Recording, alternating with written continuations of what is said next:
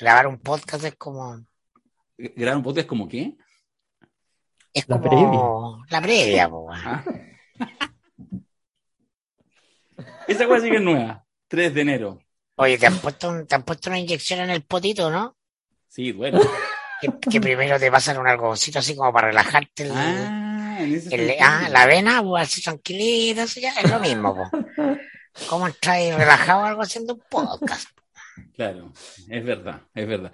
Bueno, recomendamos a todos los a todos los amigos y amigas de la Cosa Nostra que si van a hacer algo tenso, antes hagan un podcast. O en su defecto, escuchen uno como este. Claro, Claro, claro. Sí, podcast terapéutico. sí. Yo estoy aquí, me serví un gin, pero se me pasó la mano. No, es agua. Pero lo hago en mi copa de gin y placebo. Buena copa, tanque ahí. Buena. Estoy entre el mate, estaba mateando, ¿ah? Esto es absolutamente, esto es relleno, ¿ah? Esto es relleno. Esto es cuando, lo que pasa es que es 3 de enero, no tenemos nada que decir.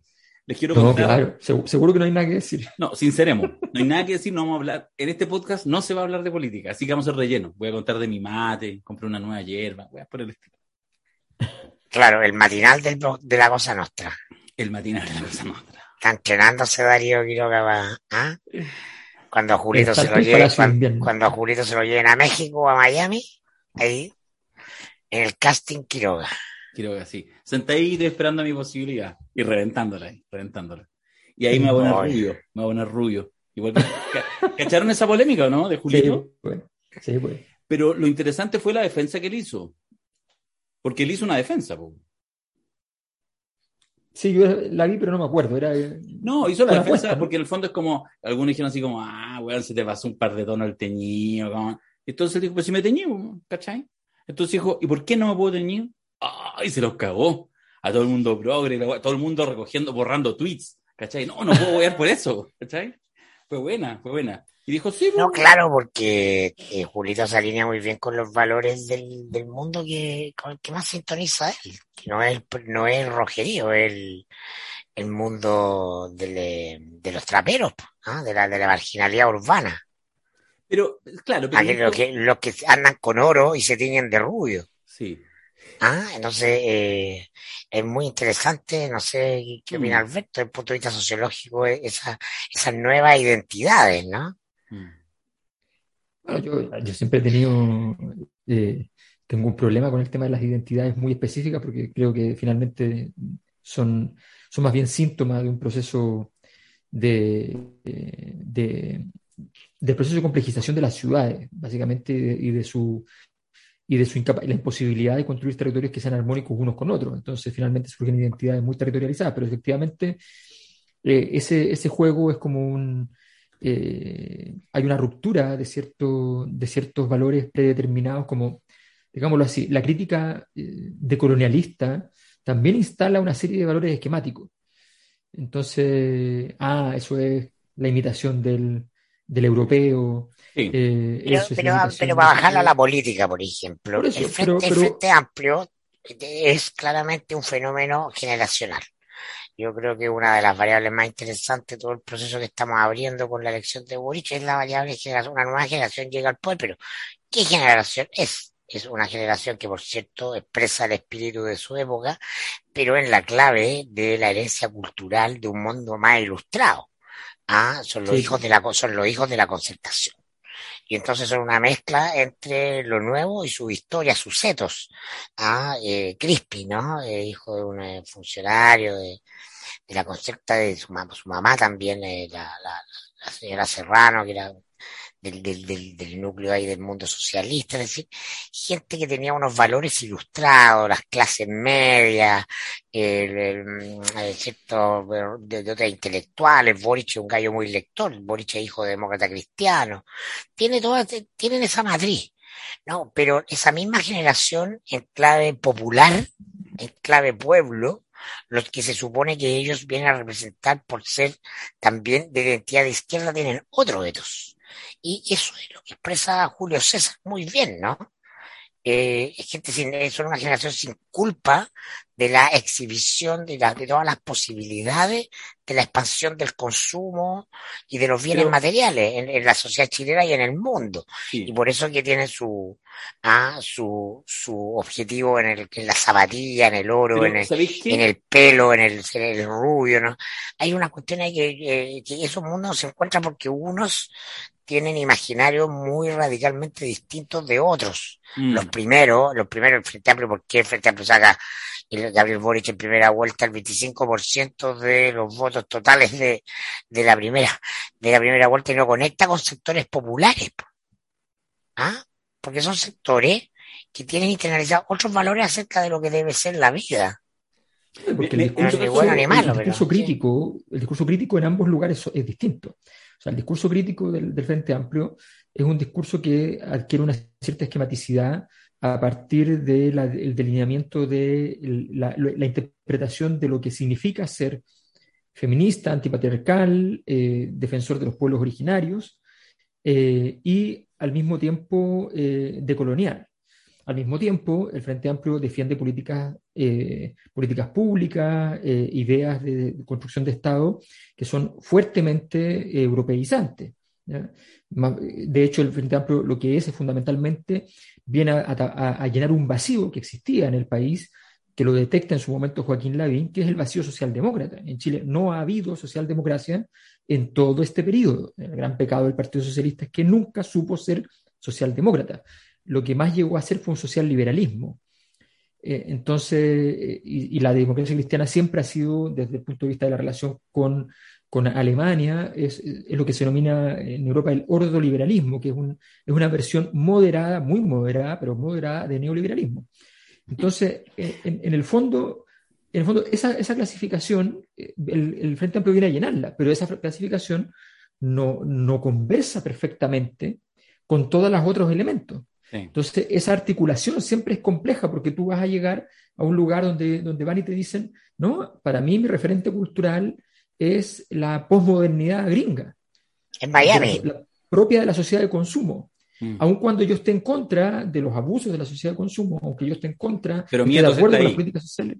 Exacto. Sí, claro. Exacto. Entonces, y ese diálogo, ese diálogo al Frente Amplio, ese diálogo de que es algo que tiene que mejorar un montón, eh, que es el diálogo si tú lo, le hablas un poquito fuera de su estructura, que ellos sienten que es súper amplia, ¿ya? porque tiene muchos temas nuevos, pero si tú lo hablas un poquito fuera, queda así como haciendo y con, y con eso es lo que, con lo que conecta Julio César. Bueno, yo voy, me estás riendo solo porque lo que voy a decir ahora va a darle sentido al meme de nosotros tres que andan dando vuelta. Diré que lo de Julio César me pareció que sencillamente era decir, oye, los hombres también podemos teñirnos, no solo las mujeres. Cierro la discusión.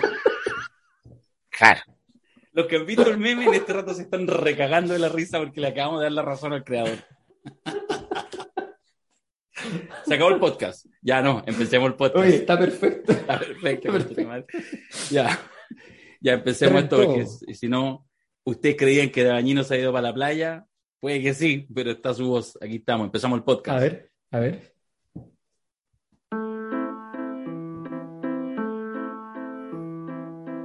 Que ya perdimos la costumbre de que el verano es el verano y la discusión política queda para marzo.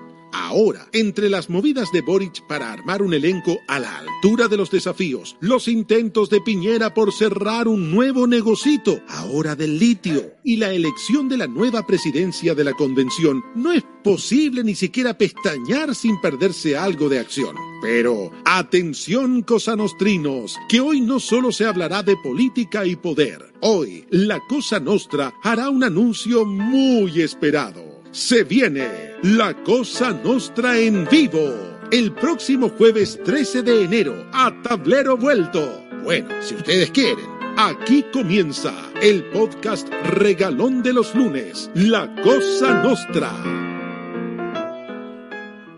Partimos con el anuncio. Al tiro. Al tiro. Muy buena. La pata Vamos arriba. al tiro, pues, vamos al tiro al, Vamos al tiro. Pues, al stand-up comedy La Cosa Nostra. Ya, pero espérate, ¿es cierto lo que dijo Jaime de Bañino? Es cierto. Que yo sepa, es cierto. ¿Tú, Mirko? Por supuesto. Ya. Digamos las cosas como son. el próximo jueves, tal como decía el cartelito, 13 de enero, ahora, ahora, la próxima semana, el próximo Oh, jueves. 10 días más. A 10 días las más. seis y media de la tarde, función única, abierto a público, con venta de entrada a través de puntoticket.com. La, la venta de entrada se hace desde este miércoles, entiendo en la mañana. Los que sean fanáticos y realmente quieran ir van a tener que estar así, ahí pinchando, actualizando, para ver en qué minuto en punto ticket se activa la compra de... Se van a vender más rápido que Dualipa. Sí, sí. ¿En serio? En dos horas está, está muerto eso. Ya, no lo sé si tanta maravilla. Lo que sí sé es que eh, vamos a estar eh, efectivamente, a ver, para ser súper claro, y por eso de hecho la, imagen, la fotografía, lo hemos dicho en otros momentos, ya varios lo, saben porque se venía conversando, faltaba sencillamente la, fecha en particular, pero vamos a estar eh, con Alberto desde Valencia. Ustedes, contémosle a la gente que hubo en algún minuto, hace un par de meses, estuvimos explorando la alternativa que pudiera viajar, pero justo empezó, y no nos equivocamos, a subir el tema del contagio por Omicron y por lo tanto nos parecía irresponsable, así que lo vamos a hacer, está todo preparado, con pantalla gigante, todo como corresponde. Vamos a estar Mirko Macari, quien habla en cuerpo presente, Alberto Mayol en su pantalla más grande que la de Mentiras Verdaderas, y además con eh, Camilo Salinas en el piano acompañándonos durante la, la, presentación y va a ser un momento básicamente de encuentro, de compartir un poco de podcast, un poco de seminario, un poco de Mentiras Verdaderas, un poco de todo en el escenario y que Dios nos pille confesado para que lo pasemos bien de comienzo a fin. Así que eso, pues. Estupendo. El bueno. año que nos vimos las caras. ¿Cuál año que nos vimos? ¿Cuánto tiempo sin vernos las caras? Ah, eso sí. La gente, Sí, po, obvio. sí, sí. Y usted va a tener que entrar acá, aquí hablando de Dualipa, ahí está. Aquí mismo, donde tú compráis la entrada para Dualipa, Macari, vaya a poder comprar la entrada de la Cosa Nostra. Este es puntoticket.com, entonces vaya a poner la cosa, no aparece nada. La cosa, ¿por qué? Porque todavía no están en venta. Este No miércoles sí. ¿Ah? Ah, Pero- van a aparecer. Cuando aparezca, se va, va a desaparecer Justin, va a desaparecer Arjona. Cabrón Arjona. Oye, Arjona. Arjona. Estuve mirando Arjona. Mira, lo único que les puedo asegurar, voy a poner Arjona. Voy a poner Arjona. Ponlo. Espérate. Lo único que te voy a decir es que Se la parece a Doctor File. Se parece a. Doctor File. Lo único que te digo, Macari, es que las entradas de, de nosotros van a ser un poco más baratas que las de Arjona. No Por mucho, supuesto. pero un poco. Oye, la entrada. No, weón, si lo vi hoy día en la mañana que me caí de raja. Oh, Impresionante. oh. Sí. Yo creo que están estafando al pobre Ricardo, que es un hombre de izquierda. Sí. O sea. bueno, en fin. Así que eso para, mm, para que sepan, recordemos que esta semana, para hacer al tiro toda la, la publi, partimos con el seminario. ¿Quién quiere contar algo del seminario? ¿Cómo se viene? Mayol. A ver, se viene un clásico de clásico en su versión más novedosa. Recordemos que hasta el año pasado, todas las veces que habíamos hecho las 50 leyes del padrino, el origen, la- la visita a Sicilia, eh, cada vez que lo habíamos hecho, lo habíamos hecho simplemente reiterando el seminario original, las 50 leyes del poder y sus misterios y algunas aplicaciones y después terminábamos con una premiación y se acaba el cuento. Pero ahora, desde el año pasado, lo hicimos también en el verano, hicimos, ya la gente, hay más, hay- deben haber unas 1.500, 2.000 personas que ya han visto Sí. la- las 50 leyes. Entonces dijimos, bueno, a ver, ahora a esas personas démosle la oportunidad de verla aplicada, porque esa parte pedagógica también sirve mucho con casos, ojalá lo más cercanos posibles del año, del año saliente. Entonces dijimos, vamos a ponerle casuística a cada una de las leyes, casuística nueva, y entonces hicimos el ejercicio de, el año pasado, aplicar cada una de las leyes. Y este año hacemos de nuevo el ejercicio. Entonces nos repartimos las, tres, las 50 leyes entre los tres y establecemos cada uno, entonces, para una ley, un ejemplo o dos ejemplos breves sobre que, se- que sean representativos de, de esa ley con personajes que usted va a reconocer fácilmente. Eh, entonces, es, un ejercicio muy importante que termina, como siempre, en la premiación, en este caso la premiación anual. O sea, se elige el sucesor o la sucesora de Patricia Muñoz, que es la actual presidenta ejecutiva del directorio, derivado simplemente del hecho de haber sido la Vito Corleone del año anterior, del año 2020. Y entonces vamos a ir a nuestra, y en este caso la, la- va a ser una, una, una votación. Pública. Va a, ser, va a ser una votación pública, pero que se va a producir en el seminario. Para que la gente sepa, son seis categorías, Vito Corleone y cinco categorías más, y esas categorías se van a empezar a votar desde mañana en la mañana, mañana martes, van a estar activos, vean nuestras redes sociales, el Instagram, la cosa nuestra oficial, el Twitter, y van a estar ahí los links para que ustedes puedan votar. Va a haber votación todos estos días, y el sábado en el seminario vamos a eh, entregar los argumentos, y ahí se va a iniciar la votación del Vito Corleone. Bueno, en fin, vamos a tener mucha votación porque lo vamos a hacer ultra masivo, por lo tanto van a ser miles y miles de personas las que participen en nuestras seis categorías y van a ver ahí los candidatos y las candidatas para cada una de esas categorías, por Alberto. Y el Vito Corleone se define el mismo sábado, Exactamente. mientras hagamos el, el fin del seminario, que se va a transmitir a- eventualmente, tenemos que darle permiso a la gente si, no, si nos autoriza. Yo ya mandé mis candidatos. Eh, sí, pues. Pero Sí, esos pues. candidatos, pero, pero la gracia es que haya una discusión social respecto al Vito Corleone y eso aparezca entonces en el mismo Asambleística. asambleístico durante el mismo seminario. Estamos diferencia con las conectados. otras categorías Sí. que las otras categorías van a seguir hasta la semana siguiente y se van a definir el día lunes. Entonces, cuando hagamos el siguiente podcast, vamos a entregar el resto de las categorías porque Vito Corleone hay uno solo. Ya y lo solo sabemos. tienen que votar aquellos que están en el seminario, con la gente que está viéndolo el seminario, en fin. Toda la información, como es habitual, en www.seminarioslacosanuestra.cl pueden eh, inscribirse, comprar el seminario solo o el pack, que yo encuentro que conviene mucho más, el pack 2022, donde está ese seminario, el siguiente que hagamos, regalitos que te llegan a la casa, el disco El Camilo Salina, este monito del padrino, suscripción todo el año a la Cosa Nostra, bueno, pero en fin, no los vamos a latear más, esa Me información gusta está- eso de la, me gusta eso de las dos funciones porque es como ver y artista, ¿eh? Sí, Sí. Claro. sí. Oye, para que la gente Oye. no se confunda, hay De una... hecho, to- lo único que estoy esperando es el momento del, eh, entre función y función en el camarín. Ah, porque uno se imagina que está todo el, Droga, droga, copete, todo, todo. todo. ¿Vieron. ¿vieron la, la imagen que subí a la televisión eslovaca ¿No? en Twitter? ¿No? Que subí un matinal ¿Ya? estaban transmitiendo, estaban Sí, pues lo vi. y después entran al, y filman al cocinero y el cocinero estaba con la tarjeta de crédito arriba de la mesa. Bueno, así va a ser, po, weón. así tiene que ser. Si hubiera sido chileno, hubiera dicho estoy probando el azúcar flor nomás. Con respeto. Con la tarjeta de crédito. Ahí. Y, y en la segunda función vamos a ir con Macari así. Claro. Oye, la guapa, ¿por qué caemos tan bajo? Ya, para que la gente no se confunda, la- hay una función a las seis y media de la tarde, que es la que va a salir a venta este día miércoles en puntoticket.com, y hay otra función a las nueve de la noche que no es abierta a público, es abierta a público, pero a la gente de la membresía. Quienes están inscritos en la membresía, quienes nos han acompañado, o incluso quienes se inscriban antes del, de este viernes 7, sí, está el viernes 7 de enero, eh, adquieren su ticket automáticamente en esa segunda función. Las dos funciones son iguales en términos, digamos, del diseño y la estructura, Pero el pero carrete efectivamente en la segunda, distinto. en la segunda vamos a estar más curados y más drogados. Eso es lo único que quería El decir. carrete cierto. posterior es diferente. Sí. Vamos a estar más desatados. Para bien o para mal, eso puede ser bueno, Sí. puede ser malo. Yo siempre prefiero ir a las primeras funciones, porque después a veces fallan. Pero bueno, eh, No, sí, pero, bueno. pero, no, pero, la- pero Macari desatado es un espectáculo. Pero ¿y si Sí. se taima? ¿Y si la droga le da También puedo hacer pero un show. Taimado también hacer Taimado, un show. acuérdate que estaba taimado, taimado, y de repente estábamos terminando un seminario, y de repente así, taimado, taimado, se sacó la polera, ¡pum! Ahí, ¡pum! Y No se sé. mandó un desnudo ahí en medio del seminario. No sé. La gente gritaba, excitada. Bueno, espero que no tengamos Full Monty, un- se viene Full Monty. Full Monty. Full Monty. Oye, Darío, ¿Qué, pero señor? creo que es importante que dado que el miércoles en algún momento se abrirán las grandes alamedas de la etiquetera, Ya. ¿ya?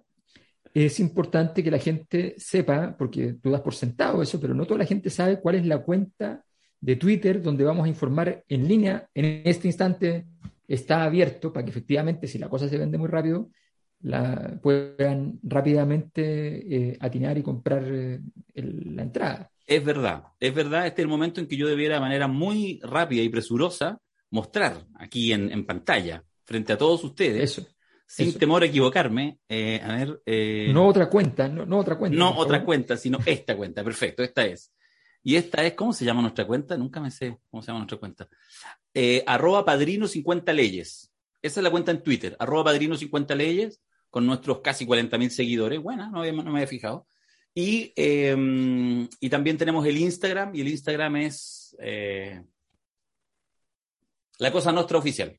La cosa nuestra guion bajo oficial. Ahí está. Eso es. está. Pero pone la cosa y lo va a aparecer. Ya. Política. Convención constituyente, al tiro. Convención Al tiro. constituyente. Mañana tenemos elección de presidencia. Eh, me quiero reservar mi opinión, quiero que abra los fuegos, quiero escuchar a Mirko Macari, pero le pongo solo un pie forzado. ¿Es Bea opción? Ya se bajó. ¿Debiera ser Bea opción? No, la pregunta no es si él, lo es. Es candidata al Frente Amplio. ¿Debiera Bea ser opción? Hay más candidatos, lo enfoco en ella porque, bueno, mal que Pero mal. ya se bajó, ya se bajó. Se había bajado la Bárbara Sepúlveda, tengo entendido ya. Sí, Bueno, pero, pero- también se. ya, pero- Atria, Atria salió bajándola.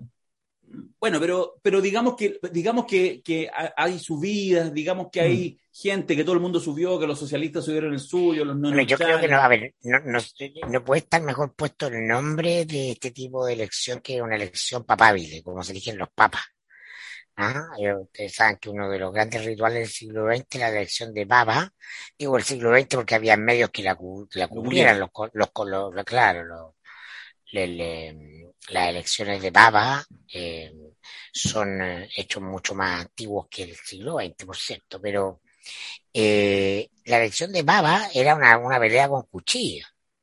ah, entre distintos grupos de poder en la iglesia, con Sí. todo un, eh, claro, ah, una pelea con cuchillo y con, con todo un lenguaje además muy apropiado a la, a la historia eh, vaticana, ¿no? Una, al poder de vasillo, a la cosa nunca evidente, eh, nunca directa, eh, a las señales, a saber leer. Y eso es lo que estamos viendo hoy día, justamente en esto de se bajó o no se bajó, habló pa- Atria para bajarla o no. Toda esa cosa está puesta y eso es interesante porque es un tipo de elección que generalmente no, no hemos visto en Chile un poco las elecciones que eh, se hacían algunos partidos como en la UDI, en el sentido de que había un pequeño grupo que decidía, siempre que eran los coroneles, digo, la UDI de, los primeros 20 años de la transición, que era la UDI que importa, después la UDI se acaba. Em, entonces, eh, es, nuevo, es nueva la manera en que tenemos que y- y la gracia es que tiene muchos grupos, ninguno tiene mayoría por sí mismo y por lo tanto eh, los ejercicios de señales indirectas eh, van a estar a la, a la orden del día. Eh, y yo creo que el Frente Amplio percibió que el hecho de que emergieran muchas otras candidaturas de- a, a la de Beatriz Sánchez les mostró que no tenía mucha agua en la piscina, que si buscaban imponerla no iba a ser una, no iba a ser tan fácil. No, eh, yo creo que el punto clave ahí es cuando el, el colectivo socialista también decide que va a levantar una candidata. Ah, porque antes el colectivo socialista había estado con el, con el, con el Frente Amplio. Em, y ahora no. Ah, ahora levantan candidatura, candidatura propia. Entonces, Mm. todo lo que digamos hasta antes de la elección misma va a ser un poco relleno.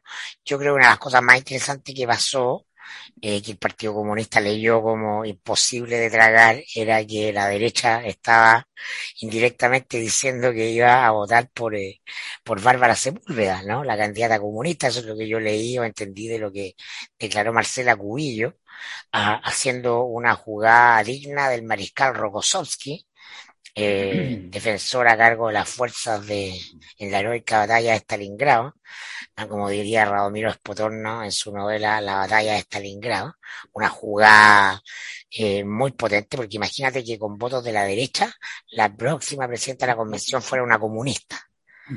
¿ah? ¿Y por qué con Mm. los votos de la derecha? Muy simple, para decir que la, para decir que la, que la, la convención es como la maneja el PC, po, Obvio. ¿ah? en el plebiscito de salida. Entonces era una jugada, era, un- era una trampa en la que era difícil que el PC cayera, pero teníamos que verlo. Bueno, la bajaron, la, la postulan para, para la vicepresidencia y se despeja eso que a mi juicio era lo, lo más interesante. Yo creo que para mí, a mi, a mi modesto entender, eh, eh, el mejor nombre desde el punto de vista de político, el de la Patti Politzer, ahora. Eh, eso es lo que esa es mi lectura. No es la Cristina Dorador, que me parece que es una fuerza eh, tremenda eh, en términos de lo que representa, de, mm, energías emergentes que están representadas ahí, ¿no? La ciencia, el, el norte, etcétera. porque se requiere un poco más de establishment. ¿ah? En este minuto, justamente para el plebiscito salía. ¿ah? Todo lo que ocurrió en la, en la elección, en la primera vuelta, a mi juicio, eh, es un mensaje de que hay que, eh, hasta que esté aprobado la, la nueva constitución, hay que irse haciéndose un poco los muertitos, como dicen los políticos en México, y por lo tanto el nombre de la Boris me parece una buena señal para el establishment, muy, muy transversal en muy distintos mundos y viene de, del sistema, ¿no? Del poder tradicional, la jefa de prensa de eh, la, la Secom del Lago, eh, TVN, el Canal 13, le quita, le, quita presión. ¿ah? Ya, ya hubo un momento eh, refundacional poderoso con toda la simbología detrás de Lisa Loncón, eh, muy único en la historia de Chile.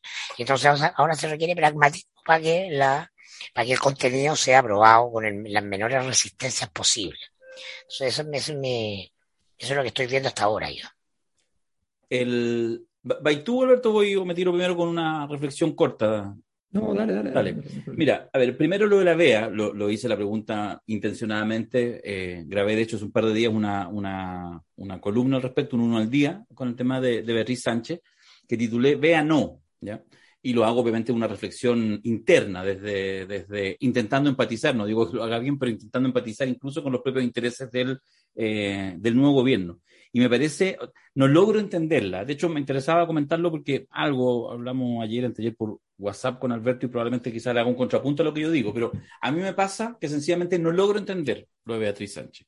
Eh, no logro entender porque me parece una jugada absolutamente miope cuando el nuevo gobierno, lo que tiene que hacer el gobierno Gabriel Boric, es tratar de equilibrar justamente esta lógica de mucho diálogo, de mucha inclusión, que ha dado, yo creo, muestras interesantes el propio Gabriel, incluso su entorno en varios sentidos.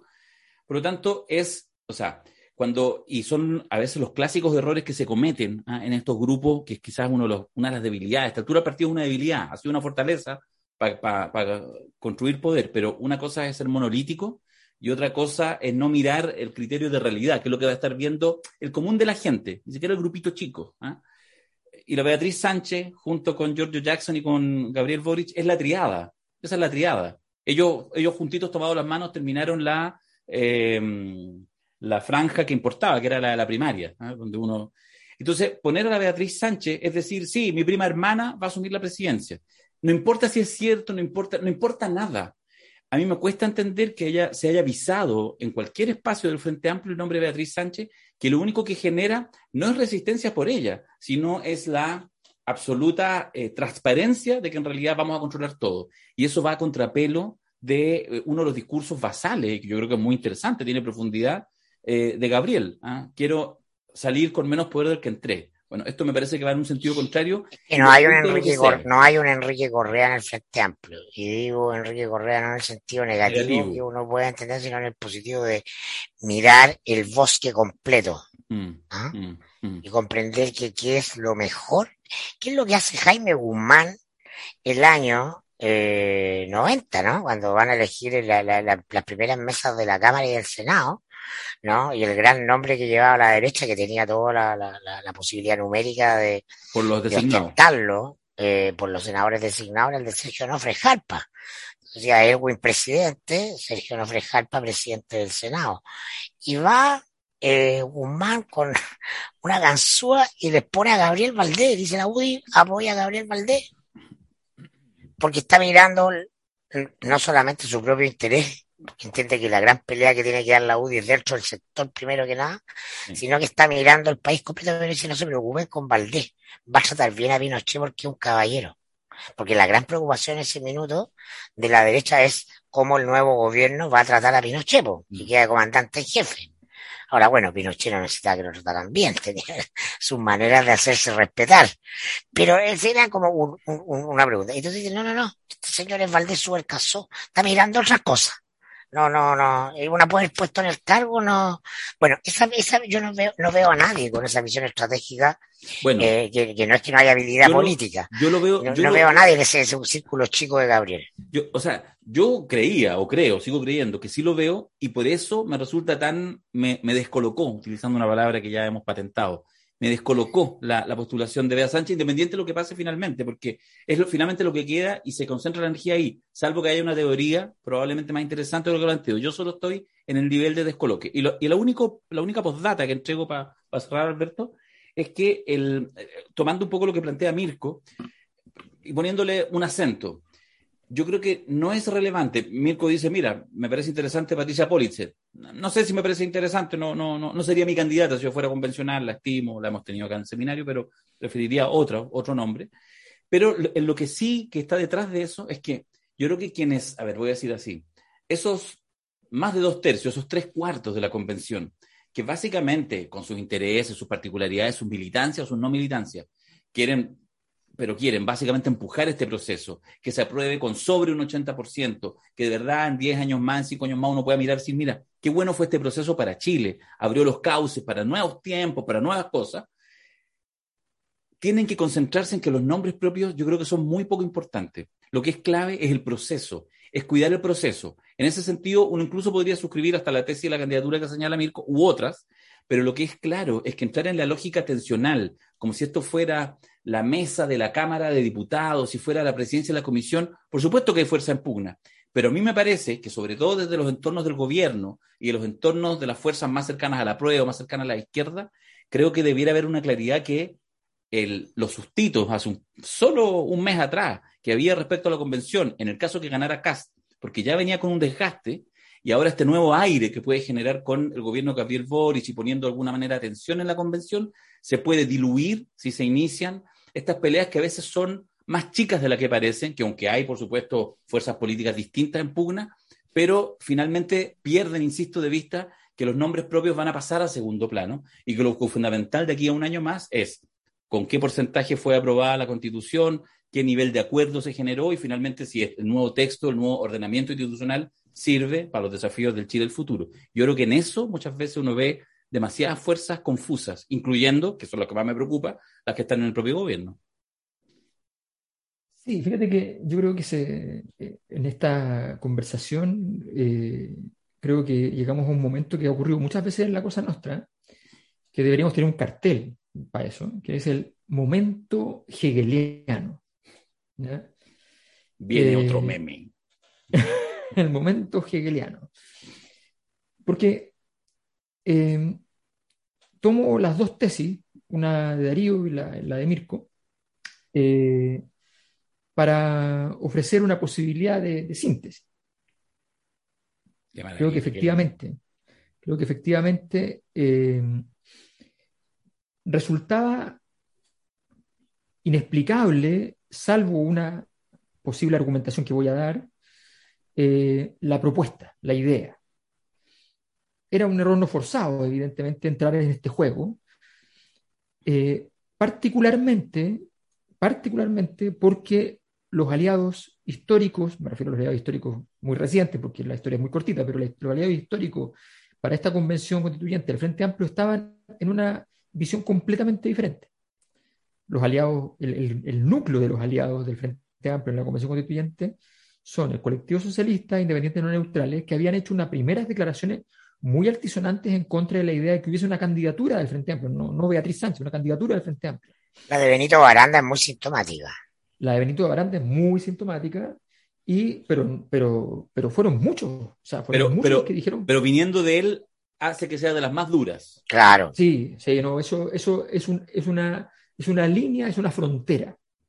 La, la del colectivo socialista, eh, yo la conversaba con algunas personas me decían, oye, los socialistas también fueron duros. Sí, dije, pero los socialistas en esto de darse vuelta, no, no, eso es otra historia. O sea, no, no, ya, eh, hay, hay, muchas posibilidades de que eso cambie. Pero la del independiente no neutral eh, era muy clara. Bueno, a mí me parecía entonces que era lógico, y aquí saco a relucir lo que, la, la tesis de Mirko, era lógico pensar en una jugada de marca mayor en términos políticos.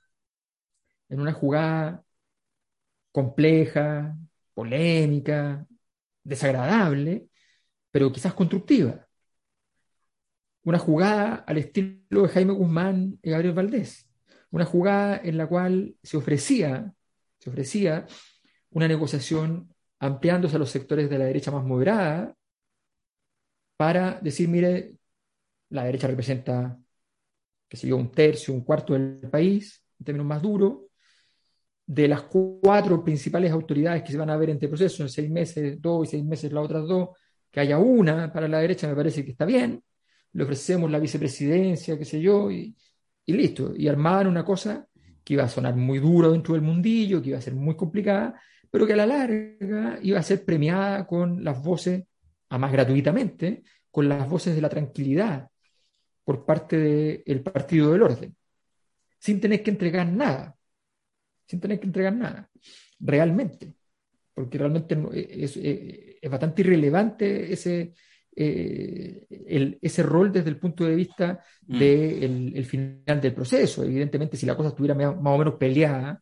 si, si, estuviera más o menos, hubiese posibilidades reales de que la derecha instalara muchas agendas adentro, sería distinto. No es el caso. Pero de hecho yo veo, pero no es el caso. Ahora, no es el caso y es el caso porque yo veo que ya salieron, o sea, ya está y eso no está en los encuentros territoriales, ya está presidencialismo, ya está, sin estar redactado, bicameralismo, que me sorprendió porque yo pensaba que eso, eso no pasaba.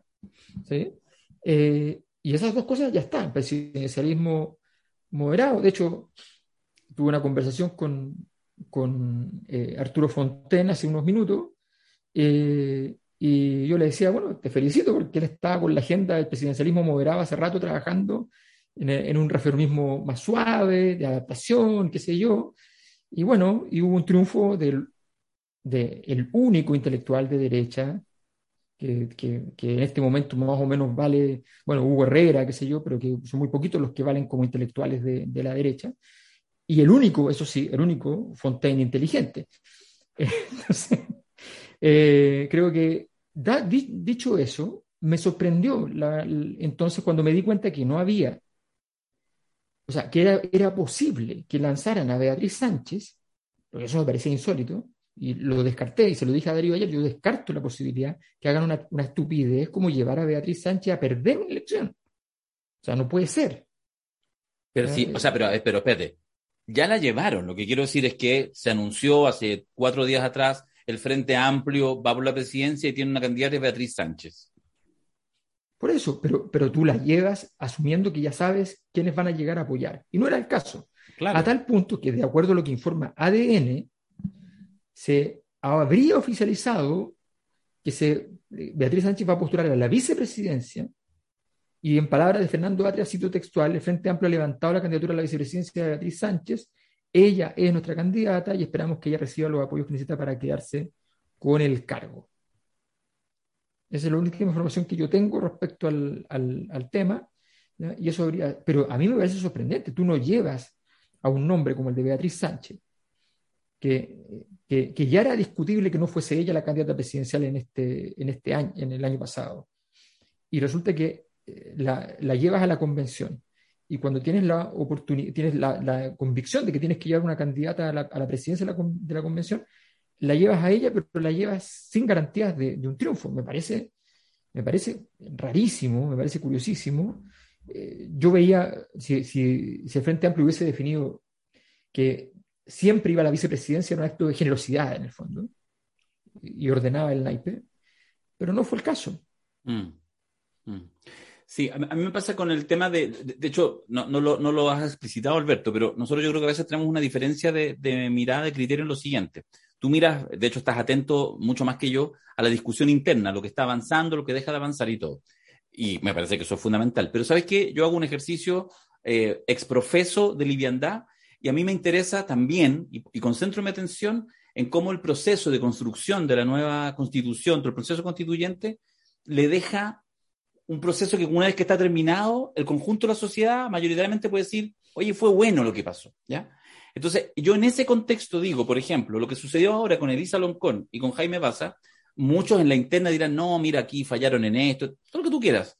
Fue desde el punto de vista de la gente que mira así de repente de pasar las la, noticias, no sé qué, la gente que no está metida en el detalle, qué es lo que pasó, la comisión, no sé cuánto. Ha sido un proceso más o menos exitoso esa, esa, ese liderazgo? Absolutamente. Entonces, ¿cómo no tú te regalas algo de esas características? Entonces, Incluso podría ser, por ejemplo, no, nada contra la Beatriz. Yo creo que eso es que se entienda. No, no, no porque podría ser que tuviéramos algo contra. Yo no tengo nada contra la Beatriz, no tenemos nada en este contexto.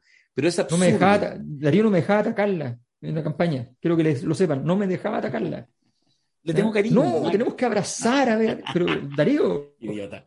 Oye. No me dejaba atacarla. El, el, lo que quiero decir es, por ejemplo, RD, no, es que RD quiere igual poner una. o el Frente Amplio. Hay otros convencionales dentro del Frente Amplio que tú puedes decir, bueno, gente que viene de un mundo, no sé, voy a decir un nombre típico porque ha estado en nuestro seminario, la conocemos harto, Amaya Alves, que de hecho igual sonó, que tuvo la presidencia de la, de la, de la Comisión de Reglamento. Un nombre como ese, uno podría decir, no, pero igual no debería ser, y se podrían molestar igual los no neutrales. Lo que quiero decir es que, indudablemente, una de las gracias, le duela a quien le duela, de la convención, es que los nombres, hombres y mujeres que están en los primeros planos, son gente, que además la gran mayoría de los que están, que no tienen un pasado político así como relevante, no han tenido cargo, no han tenido otras responsabilidades, no tienen una identificación. Eso es como un mínimo, súper mínimo, porque insisto, 120 convencionales cumplen con esa condición. Entonces, a mí me sorprende, es, probable, como tú dices, Alberto, que esto ya se esté eh, desgranando el 110, 119, se te olvidó el pelado roja. 119. Sacamos al, al pelado Bade también de la, de la ecuación no puede ser candidato. Pero tienes buenos nombres, hemos mencionado varios acá, que son la Cristina Dorador, el Eric Chinga, pero a mí me, lo que me llama la atención, y lo digo como alerta temprana, ojalá, dicho sea paso, que mañana el proceso sea no traumático, importante, y que de verdad no inauguremos este proceso con una cocina ordinaria, ¿cachai? Donde evidentemente ahora de manera mucho más explícita, porque para la elección de Lisa Loncón y Jaime Baza hubo cocina, y el gran ganador fue el Frente Amplio. Pero hoy tienen que empezar a mirar que si de verdad quieren lograr mantener em, vasos comunicantes buenos, no con el riñón de quienes votaron, no con el 25% de primera vuelta, sino con el 55% de segunda vuelta, hay que hacer muchas generosidades, que no es solo amplitud política, sino que es también dejar que ciertas cosas tengan un ritmo. Y yo en eso, este anuncio de la Bea Sánchez, independiente de lo que pase mañana martes, me genera una, una alerta que yo no esperaba, por eso me, como dije en algún minuto, me descolocó. Pero bueno, veremos mañana qué pasa en definitiva y, si tenemos una postal probablemente no tan épica como la del 4 de julio, con la Elisa Loncón asumiendo, pero que ojalá que sea una postal buena, decente, que uno diga, mira, interesante esta figura, no lo conocíamos tanto, dio buen rendimiento. Si finalmente la presidencia y todo también tiene muchos elementos simbólicos, ¿no? A definir eso, cuáles van a ser finalmente los articulados de la Constitución. Ahora, hay que ver qué pasa con la derecha. O sea, esta, esta, esta jugada de amenazar con, una, con un apoyo inesperadísimo al PC. Al PC es muy interesante. Hay una cosa que la mayor parte de la gente no sabe, la, gente de, derecha más de partido, más metida en política, respeta al PC. Ojo con esto, esto es bien importante señalarlo, porque la gente de partido entiende que el PC es una orgánica que funciona como tal que no, es, una, marca puesta encima de un conjunto, de un lote. Es difícil que los partidos lleguen a hacer algo distinto a un lote que controla y que tiene la marca encima con la cual timbra. Es difícil ese proceso. Mm. Es un proceso que toma muchos años y toma muchas, muchas decisiones internas muy complejas que no satisfacen al lote dominante, naturalmente. O donde el lote dominante logra no satisfacer a todos los demás y sin embargo logra legitimidad. Mm. Bueno. Los accionistas controladores. Exactamente. Esa, esa, esa dinámica, eh, la derecha que, que, conoce más la dinámica de los partidos, que conoce más, que, que, que no queda mucha de esa derecha, habrá que decirlo, pero esa derecha considera que el PC es más confiable. Es más confiable porque te van, a sentar, van a sentar contigo y te van a decir, no estamos dispuestos a esto, día uno, el día 10 van a decir, no estamos dispuestos a esto, y el día 20 van a decir, no estamos dispuestos a esto. Listo. ¿Está claro? Bueno, ellos creen que el PC es más confiable básicamente porque el PC es más confiable, bueno, bueno, es interesante el punto porque confiable significa predecible. Sí, exacto porque en el fondo disminuye los niveles de incertidumbre en un mundo que se ha vuelto completamente incierto. Claro, parémonos con gente que sepamos lo que van a hacer y que están anunciando lo que van a decir, eh, y démosle un peso a, esos personajes, entendiendo, entendiendo que esto también es interesante, que eh, en contrario exactamente exactamente al discurso que la derecha usó en la elección, eh, hay una fisura en apruebo dignidad ¿ya? respecto a. Porque el etos frente amplista y el etos del Partido Comunista es un etos muy distinto. Muy distinto. Pero, pero. ¿Cómo te lo explico? Y, más allá. o sea, en un año más. Muy distinto. En un año más, quizás en las calles la gente pide atelier de ministro del Interior. Bueno, yo creo que ese, tema vamos a tener que hacerlo en un podcast especial, ¿ah? La sofofa pide. Pidiendo atelier a interior. Oye. El, ministro de los empresarios. Hago, hago, la talla, hago la talla a propósito para decir algo que llegó a mis oídos de dos fuentes medianamente confiables, pero igual no les creo, pero lo voy a decir. El, para que nos pasemos un segundo al tema de la constitución del equipo, el gabinete, Gabriel, que ha sido uno de, de nuestros intereses desde el día mismo, la elección, el 19 de la noche. Em, me decían estas, estas dos fuentes, de verdad, de, de, lugares bien distintos, me decía que hay mucha gente que uno entiende que, está, que debiera estar en primera línea, eh, ministeriables, gabineteables, y del riñón también del Frente Amplio y los entornos, en fin, de distintos sectores, y que no quiere, que está con muchas dudas, como que habría algo así. A mí no me parece tan, o sea, no, no, no le creo mucho, pero lo quiero plantear para ver si a usted le, resuena. Eh, un poco esta idea de que hay como duda respecto a, a si entrar, y mira lo que voy a decir, al primer gabinete. De alguna manera, subentendiendo que la probabilidad que el primer elenco, eh, cual fusible, muchos de ellos, se quemen rápido y que eventualmente haga, que también tiene cierta lógica y cierta mirada histórica uno puede ver con gobiernos nuevos que no tienen tanta experiencia, que de repente a, todo nivel, no solo gobiernos nacionales, no solo presidencia, alcaldía y toda la cosa, y que de repente a los seis meses, ah, ya, no, pues estos no servían, estos eran, buena, eran buenos para acompañarme los 20 años anteriores, pero no ahora, no sé qué, y de repente esos cambios. ¿Será cierto que puede estarse produciendo eso? Es muy lógico porque la política se ha vuelto incierta. Da lo mismo quien esté gobernando, ¿no? No es que si hubiera ganado casi sería muy distinto. Eh, la política está altamente volátil. ¿no? Eh, eso es una condición eh, entonces viene registrándose con Piñera. Piñera últimamente no tenía elenco, también mucha gente le estaba diciendo que no cuando cambió el... ¿Te acuerdas cuando entró Delgado? Al gabinete, ¿no? No había elenco. Mm. Porque la gente entiende que la gente común y corriente, normal, y que viene viendo la política eh, desde un tiempo eh, relativamente considerable a esta parte, ve ese cambio, es muy ostensible. Mm. Antes, para que te sacaran de un ministerio, tenía que ocurrir una debacle potente, mm. ¿ah? una situación, hoy día por cualquier cosa, un Twitter, ¿ah? una cuña malentendida, ¡pah! y perdiste la gracia, y todos te dan vuelta la espalda. Entonces, los factores por los cuales se pierde el poder son extremadamente eh, frágiles ¿ah? y son muy circunstanciales. Pero, ¿cómo por esta estupidez? No es que tal año no le pagó la imposición a la nana, porque, bueno, no, suficiente. Mm. Ah, Ahora, yo, Oye, este gallo lo está haciendo bien, sí, pero no le pagó la imposición a la nana el año 84. De acuerdo, pero. Pero, bueno, pero puta, reunió gente por esta cuestión. No, es que, bueno, no puede ser. Entonces, la moral, estamos en la moralina. Entonces, obviamente que. Estamos en la moralina. En el, examen, el examen estricto, la moralina no lo pasa casi nadie, pues, weón. Mm. Solo para recordar, por ejemplo, a nivel de figuras del, del, del ministro del Interior, año 94, gobierno Frey, duró seis meses en el cargo Germán Correa, socialista, y de hecho después hubo un acomodo y ya se acabó esta relación tan cercana con los socialistas y mandó la DC. Después con Bachelet 1, eh, Saldívar. Saldívar. Menos, tres, cuatro meses tuvo. Saldívar Belisario. Piñera con Hinspeter, duró más Hinspeter, pero efectivamente el gobierno de Piñera, ese gobierno empieza a tener sentido cuando llega Chatwin. O sea, hay casos, eh, hay varios casos, lo estoy pensando en los ministros. Y después de que Chadwick era una figura imposible de sacar, resulta que viene.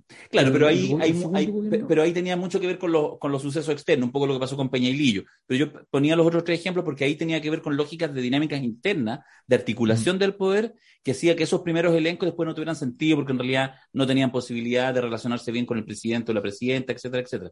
Entonces, pero a mí me, sorprendió, insisto, no, lo, no le doy crédito todavía, pero lo comento porque son fuentes interesantes que están ahí en la interna, esta idea de que podría haber gente que está con dudas de si entrar o no, porque quizás puede haber incerteza de cómo nos acomodamos a este nuevo, a este nuevo Claro, sistema. pero, pero es que ahí yo, yo insisto en una cosa, ¿eh? creo que el- la, la política está excesivamente preocupada de la respuesta eh, y no de la invitación, de la demanda y no de la oferta.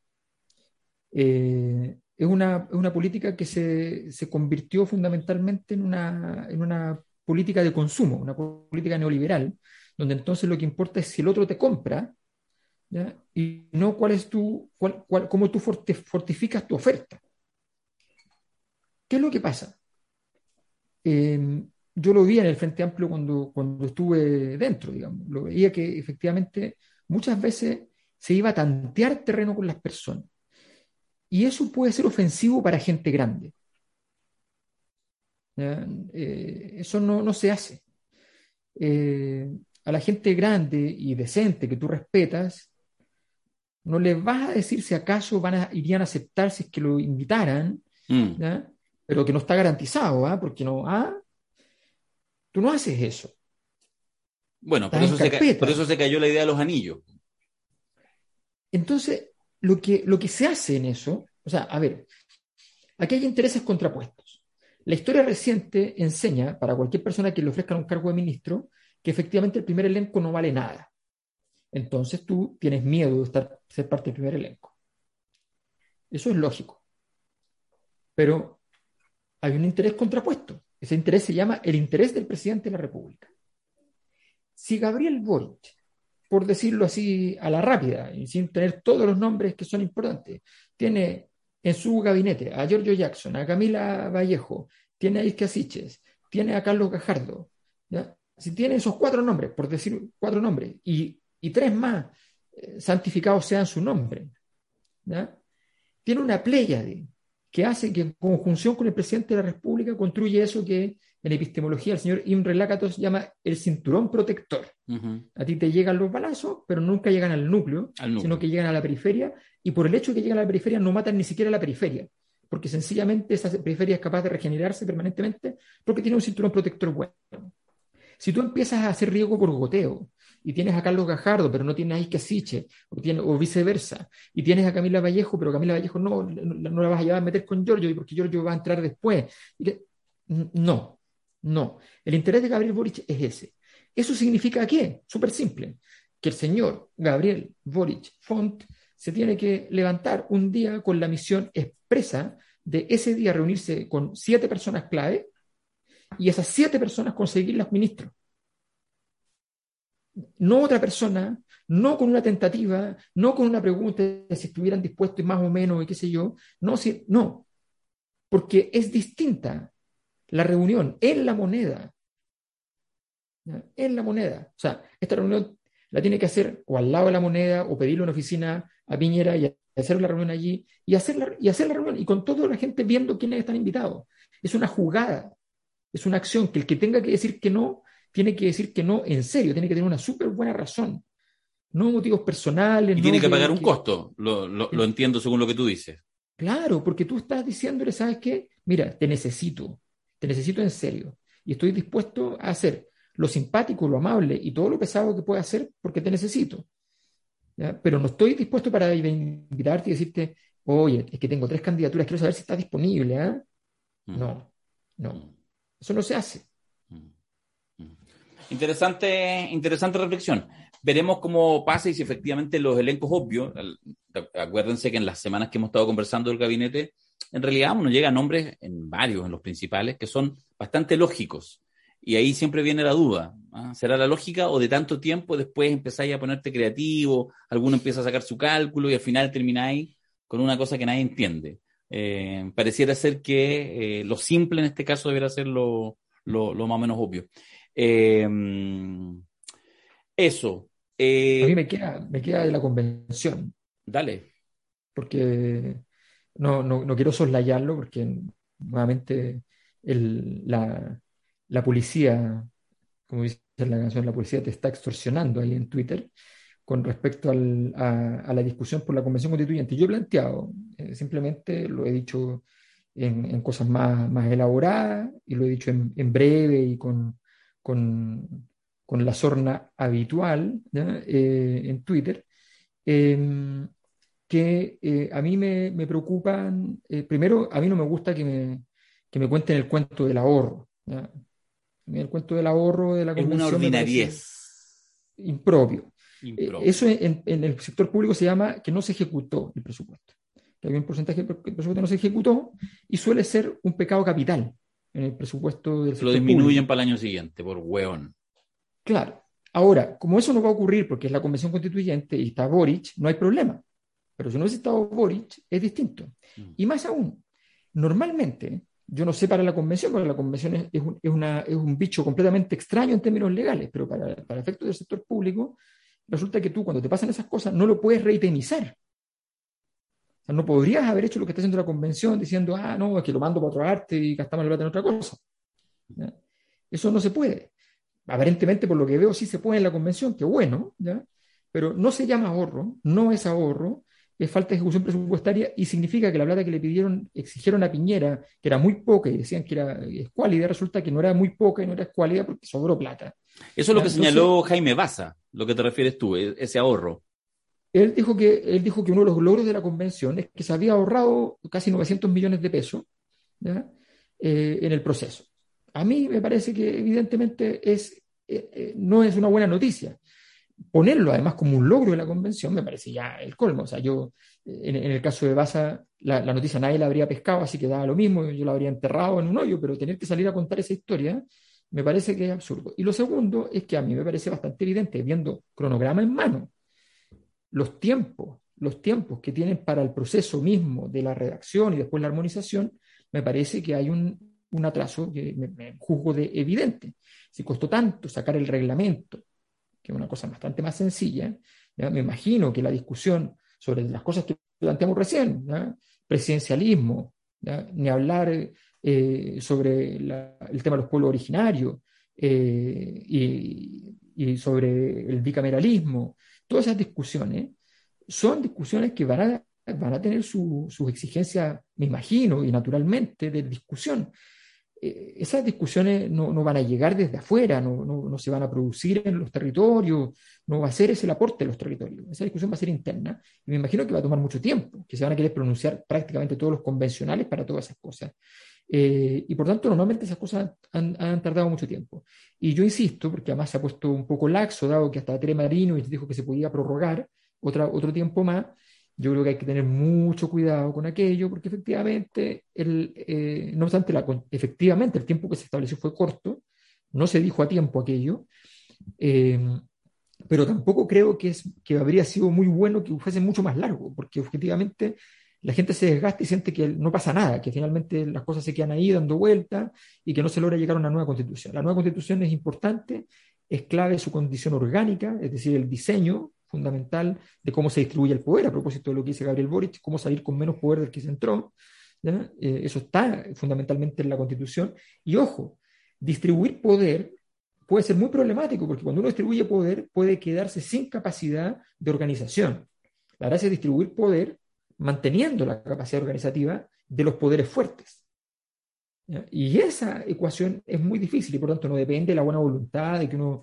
Entonces es un asunto sofisticado. Yo creo que es importante no banalizar la discusión, no salir a, a, decir... Yo tengo súper claro que la, primer, la primera, el, los primeros meses de la convención, desde el punto de vista comunicacional, y eso es importante, fueron bastante exitosos. No obstante, ya lo dijimos, en plena, en, en, en, plena encuesta de que nos daba Boric ganando en segunda vuelta, nosotros medimos cuánta gente estaría en ese momento aprobando la nueva constitución y nos salía un 48%.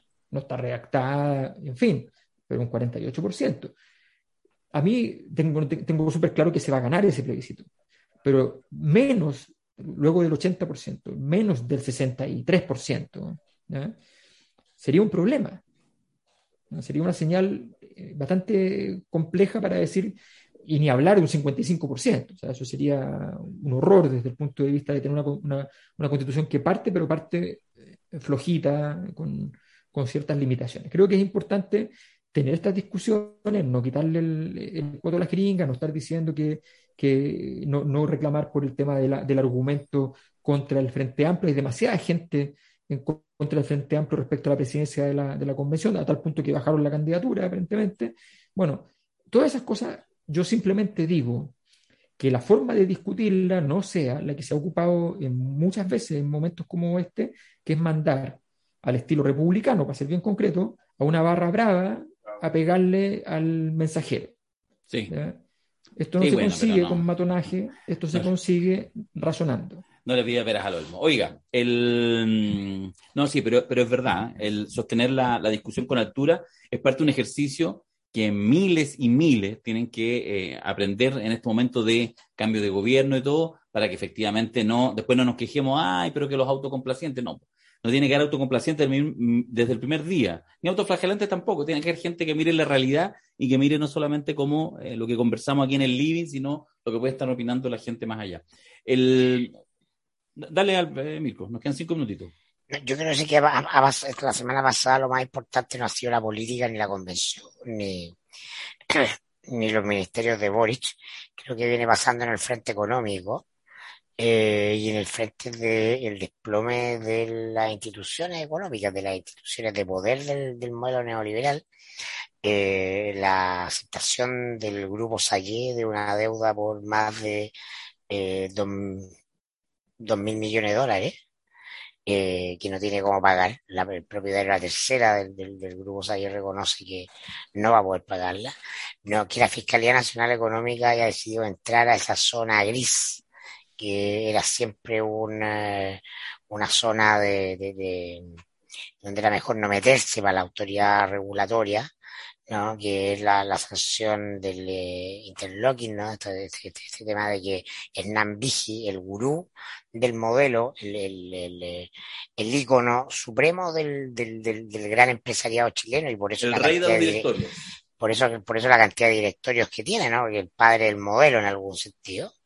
¿no? Eh, o se le adjudica en ese mundo la paternidad de la mejor parte del modelo económico de fines de los 80 en adelante haya salido a sancionarlo eh, uno de estos directorios en el Banco de Chile, del, grupo Lux y dueño Canal 3, en fin. Eh, estamos, como lo hemos dicho muchas veces, en el fin del ciclo. El fin del ciclo eh, neoliberal es el fin de las estructuras políticas, partidos, personajes, generaciones que dieron forma a la política estos 30 años, pero también, por cierto, no eh, las instituciones económicas que la, que la conformaron, ¿no? La, los nombres, la, lo, lo imaginario, la, lo, las grandes empresas, que son el corazón del, del modelo neoliberal para el cual todo el sistema funciona, el sistema está concebido en función de las grandes empresas. Así que yo creo que es bien interesante eh, lo que está ocurriendo, ¿no? Porque te dice que, el desplome no ha terminado, continúa mm. eh, muy saludable y no, mm. y, y no terminará, y no terminará aún. Son, sí, yo creo que, yo, yo creo que ese, eh, ese, es un tema interesante, porque evidentemente el momento para salir con eso es un momento de, de defensa de las instituciones existentes. Mm. O sea, yo, la verdad es que se me, cuando, cuando, lo vi, se me olvidó preguntarle a tiempo para tenerlo para, para hoy, pero le, le mandé la pregunta hoy día mismo, de hecho, a, a Daniel Matamala, porque recuerdo cuando me leí El Poderoso Caballero, que tenía unos cuadros con, los listados de los directores, de los directores de las empresas. Y recuerdo haber visto, no me acuerdo el detalle, pero recuerdo haber visto muchas veces a Hernán Vigi en los directorios. Entonces me imagino que ya en, en, en ese conteo simple, eh, para cualquier lector de los miles de lectores que leyeron ese libro, habrían encontrado que alguien que conoce la normativa habría dicho, oye, pero qué raro, ¿eh? qué raro que pueda estar en, porque lo que se le está acusando es que está en directorios que pertenecen al mismo rubro y por tanto tiene información privilegiada de una empresa, de la otra y de la otra, de tres empresas distintas, y que por tanto entonces, entre comillas, podría incluso elegir a quién darle la mejor información y las mejores decisiones eventualmente. O sea, es una situación bastante delicada dentro de la lógica no del socialismo, no de las regulaciones socialistas, de las regulaciones del libre mercado. Claro. Eh, eh, estamos hablando de, de, eso, de no cumplir los preceptos mínimos del libre mercado y sus condiciones de competencia legal.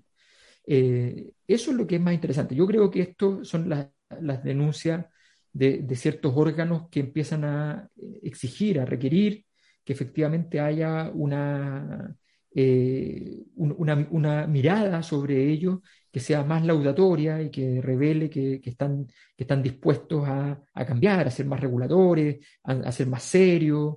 Eh, yo creo que una señal para, la constitución, para el nuevo gobierno, de decir, estas instituciones sirven así como están, con algunas mejoras, en fin, pero nosotros estamos dispuestos a, quemarnos las pestañas una, un par de noches en buscar eh, puntillosamente a quienes pueden estar eh, infringiendo normativas al respecto.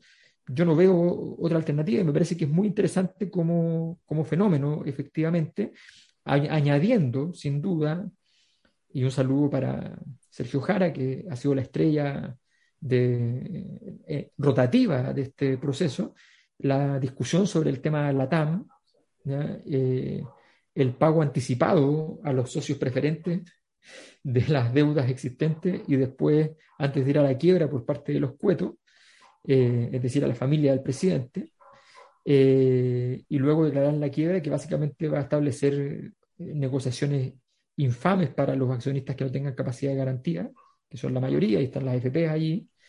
Entonces, es muy, muy interesante esa, esa historia en, en particular eh, y cómo revela eh, las formas de articulación de los poderes al interior de las grandes corporaciones.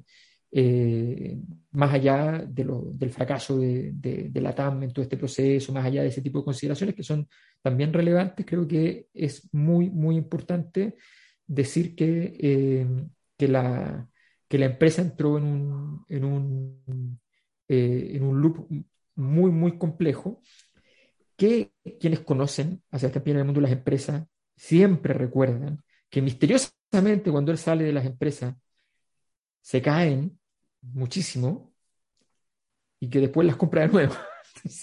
Pero más baratas y con más potencial. Solo decir una cosa muy pequeña. Esto no tiene nada que ver lo que, lo que nos señala como tema súper fundamental Mirko, este paulatino desplome de estas prácticas, de esta manera de, de, ejercer, digamos, el capitalismo, el neoliberalismo en Chile en los últimos. Pero, de lo, pero también de los tótem. Hay personajes que eran intocables porque te, que sus nombres acumulaban un poder simbólico bueno, muy decisivo y eso es lo que se está. Pero, pero, lo, que te quiero, pero lo que te quiero decir, solo una cosa aparte. ¿Eso qué tiene que ver con que hace dos semanas atrás haya ganado un gobierno de izquierda frente a amplio PC? No, no nada, son dos procesos distintos. Pero en la lógica del animal herido, quién sabe si esta crisis termina siendo facilitador para los procesos de transformación que quiere implementar el próximo gobierno o sean finalmente un pasivo que no tiene nada que ver con el nuevo gobierno y que pueda arrastrar, arrastrar teniendo una, una élite económica más molesta, más incómoda, ya ni siquiera sabiendo por qué, ¿eh? si es solamente por el gobierno. Digo que son dos temas distintos y que capaz que en algún nivel, en tercero o cuarto nivel, se conecten se terminen conectando. Claro, lo que pasa es que yo creo que más allá, no vamos a entrar ahora en ese detalle porque nos queda mucho tiempo para hacerlo, pero, pero si uno mira el escenario de estos días, ya empieza a ver, bueno, la, la guerra santa dentro de la derecha, un conjunto de cosas, pero a mí me parece muy interesante la renuncia de Casa al Partido Republicano para oficiar en el, No, entiendo que él se va del partido y que se va a trabajar en Acción Republicana, que es el movimiento. ¿Ya? Ya. O sea, no solamente renuncia a la presidencia, sino que se va del partido para estar en, en, un ámbito social, dice, porque ese es el ámbito territorial en el cual que hay que armar, qué sé yo, una, una cosa creativa que mucho más liviana. En los, en los, partidos de derecha significa. Porque los partidos son caca, bo, los partidos son caca en este minuto, todos. Y ellos lo entienden muy bien. Se, no, yo creo que él se dio cuenta, además, que eh, en, en, el momento original tú te sirven te sirve todo, pero que ese te sirve todo al final le costó carísimo. Sí, claro. Claro, claro, si pierde la elección por el video de Kaiser sobre las mujeres. Esa es la verdad. Bueno, pero, pero tu, tu idea, Alberto. Yo, yo, yo, simplemente digo que me parece interesante mirar qué está pasando con ese mundo, con, con el mundo de la derecha, creo sí, que es lo más, totalmente lo más interesante. Y que José Antonio Casa en esa jugada lo que está revelando es que él ya se da por notificado de que desde el punto de vista de la participación en el sistema político, él no tiene espacio, Porque, porque sale de ahí, independiente que el partido se haga, si el sistema político está en disputa y tú tienes capacidad de disputarlo, te quedas ahí. Pero él no se queda ahí, se va a otro lugar y espera entonces reafirmar sus fuerzas desde otro espacio, tratando seguramente de que en ciertas universidades, en ciertos lugares donde él pueda tratar de ir eligiendo gente cercana a su movimiento, no un partido, una cosa mucho más liviana, mucho más de invitación casi personal, mucho más de causa, mucho más, más, de, más de iglesia, de evangelización. En el, en el, en el, mundo del management, uno de los temas de moda son las estructuras ágiles todos estos elefantes blancos, estas cosas rígidas, simplemente disminuyen tu valor, te pulverizan porque requieren reacciones rápidas. Entonces los, partidos son muy eso. Mm. ¿Eh? y, es claramente la estrategia. Te encasillas, te dice tú estás, acá en un lugar, en la ultraderecha, claro. Sí. Y hay que Oye, toda la derecha porque la derecha es súper interesante en este momento para ver lo que no hay, porque en realidad no hay nada, pero, pero justamente lo interesante porque hasta, hasta hace una mes atrás la convicción de un conjunto de personas dentro del mundo de la izquierda era que la derecha era gigante, todopoderosa y que había vuelto por su fuero y qué sé yo. Y resulta que ahí está la derecha. Ahí está la derecha. Yo, eh, el, a mí, el, incluso gente que conocía mi, mi, libro desde el borrador y qué sé yo sobre Piñera, me decían, oye, con esta cuestión de casi la primera vuelta, a tu libro se va a poner complicado porque tú anuncias una, de, una debacle total de la derecha. Entonces, o sea, mira, si, incluso si gana Cast, es una catástrofe en la derecha. O sea, esto no, ese, el problema, ese problema de confundir la política con las elecciones. Sí, pues. Dos cosas distintas. Y de confundir la política con el poder también, a veces. También. El, le quiero hacer dos invitaciones. Hicimos ya todas las invitaciones nuestras, propias, el seminario, eh, la, el en vivo, en fin, toda la cosa. Pero ahora les quiero hacer dos invitaciones, porque estamos en enero, y dos invitaciones de teatro, ¿ya? Para ir cerrando una invitación justamente a nuestra casa, al Seina, donde vamos a estar el próximo jueves 13, que parte porque ellos van a, eh, empieza el Teatro Amil, el clásico eh, festival del, de Santiago Amil, Festival Internacional Santiago Amil, y ellos parten, eh, van, a, van a poner cinco obras en las próximas semanas, y parten este viernes 7 con una puesta en escena muy interesante, se las quiero dejar recomendada, con Vicente Ruiz. ¿ah? Vicente Ruiz, tremendo eh, artista performático chileno fundamental en los últimos 30 años. Y el viernes 7 van a tener el debut con El Gavilán, que es una performance que va a hacer Vicente Ruiz eh, a propósito de esta pieza de, Violeta Parra. Se va a exhibir también el documental Vicente Ruiz a tiempo real. Toda esa información está en puntoticket.com, en el mismo lugar donde van a comprar la entrada para la Cosa Nostra. También ponen ahí Seina y les van a aparecer todas las obras de eh, Festival Internacional Teatro Amil que parte este viernes 7 en la sala del Seina con esta exposición de Vicente Ruiz. Después viene Héctor Noguera y todo eso, pero eso se lo vamos contando semana a semana, para irles contando la agenda cultural del Seina, nuestro, nuestros amigos y aliados en, en esta primera presentación en vivo y quizás en cuántas cosas más. Y la segunda invitación que les voy a hacer es para el Teatro Ictus, porque bueno, enero es como el mes de teatro, se instaló ya hace varios años, eh, y este viernes hay un estreno notable en el Teatro Ictus de Pedro Juan y Diego, que es una de las obras, se estrenó por primera vez el año 76, 76, 77, sobre el tema del PEM y el POJ, ¿ah? y una obra muy potente, Power, estuvo años en cartelera con Nisin Charim y, en fin, varios actores más, eh, sobre, digamos, las desventuras de esta cosa absurda, se recuerdan de este plan de empleo mínimo donde en realidad más bien era para tener ahí gente ocupada, poniendo un ladrillo para allá, un ladrillo para acá. Bueno, decidieron, después de pandemia, esta es la primera obra de las obras originales de Ictus, que se reestrena después de la muerte de Nisim, que murió hace poco más de un año, padre fundador del Teatro Ictus, y lo van a estrenar este jueves 6. Así que las entradas están en venta, estas están en otra etiquetera, que la tengo por aquí anotada, en ticketplus.cl. Ticketplus.cl van a estar jueves, viernes y sábado esta semana, la siguiente, la siguiente. Yo ya compré mi entrada para el viernes 14, porque este fin de semana nosotros tenemos seminario, pero para el viernes 14 yo compré por lo menos mi entrada, así que los invito también a apoyar a nuestros amigos del Teatro Ictu, ahí a la Paula Charim, a todos nuestros amigos que lo pasamos bien, ¿o no, Macari, con ellos? Muy buen carrete. Muy buen carrete. Muy buen carrete, pero se repite. quiero aprovechar el momento de avisar, esto no tiene nada que ver ya con la cosa nuestra, pero me llegó y de- simplemente sin preguntarle hago el, el anuncio porque ni siquiera sé, no tengo idea cómo funciona, no tengo la idea, solo me llegó la, el afiche. si la cago me avisan. No, pero me llegó el afiche y me parece interesante para Ah, la gente buena. que le gusta el, el cine. Eh, hay un taller que se llama Hitos del Cine Mudo, que lo ejecuta quien ha estado con nosotros, Antonella Esteves, ¿ya? Eh, y son los miércoles 5, 12, 19 y 26 de enero, eh, vía Zoom a las 20-30 horas. Entonces, si ustedes quieren tener más información, escriban a contacto arroba radiodemente, todo junto, radiodemente.cl.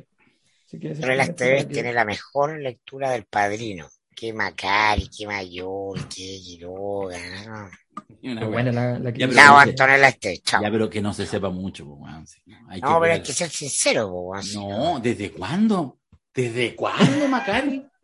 No, ya, vamos a tener que hablar. Es mi momento Sony, es mi momento Sony. Sí, claro, no, que vengan Hable, voy nunca digas, nunca digas lo que piensas frente a extraños. Exactamente. En este minuto se acaba de acabar la paz de las tres familias. Nos vemos el próximo lunes, en realidad nos vemos en el seminario, nos vemos en fin, tanta cosa. Chao. Nos vemos, nos vemos.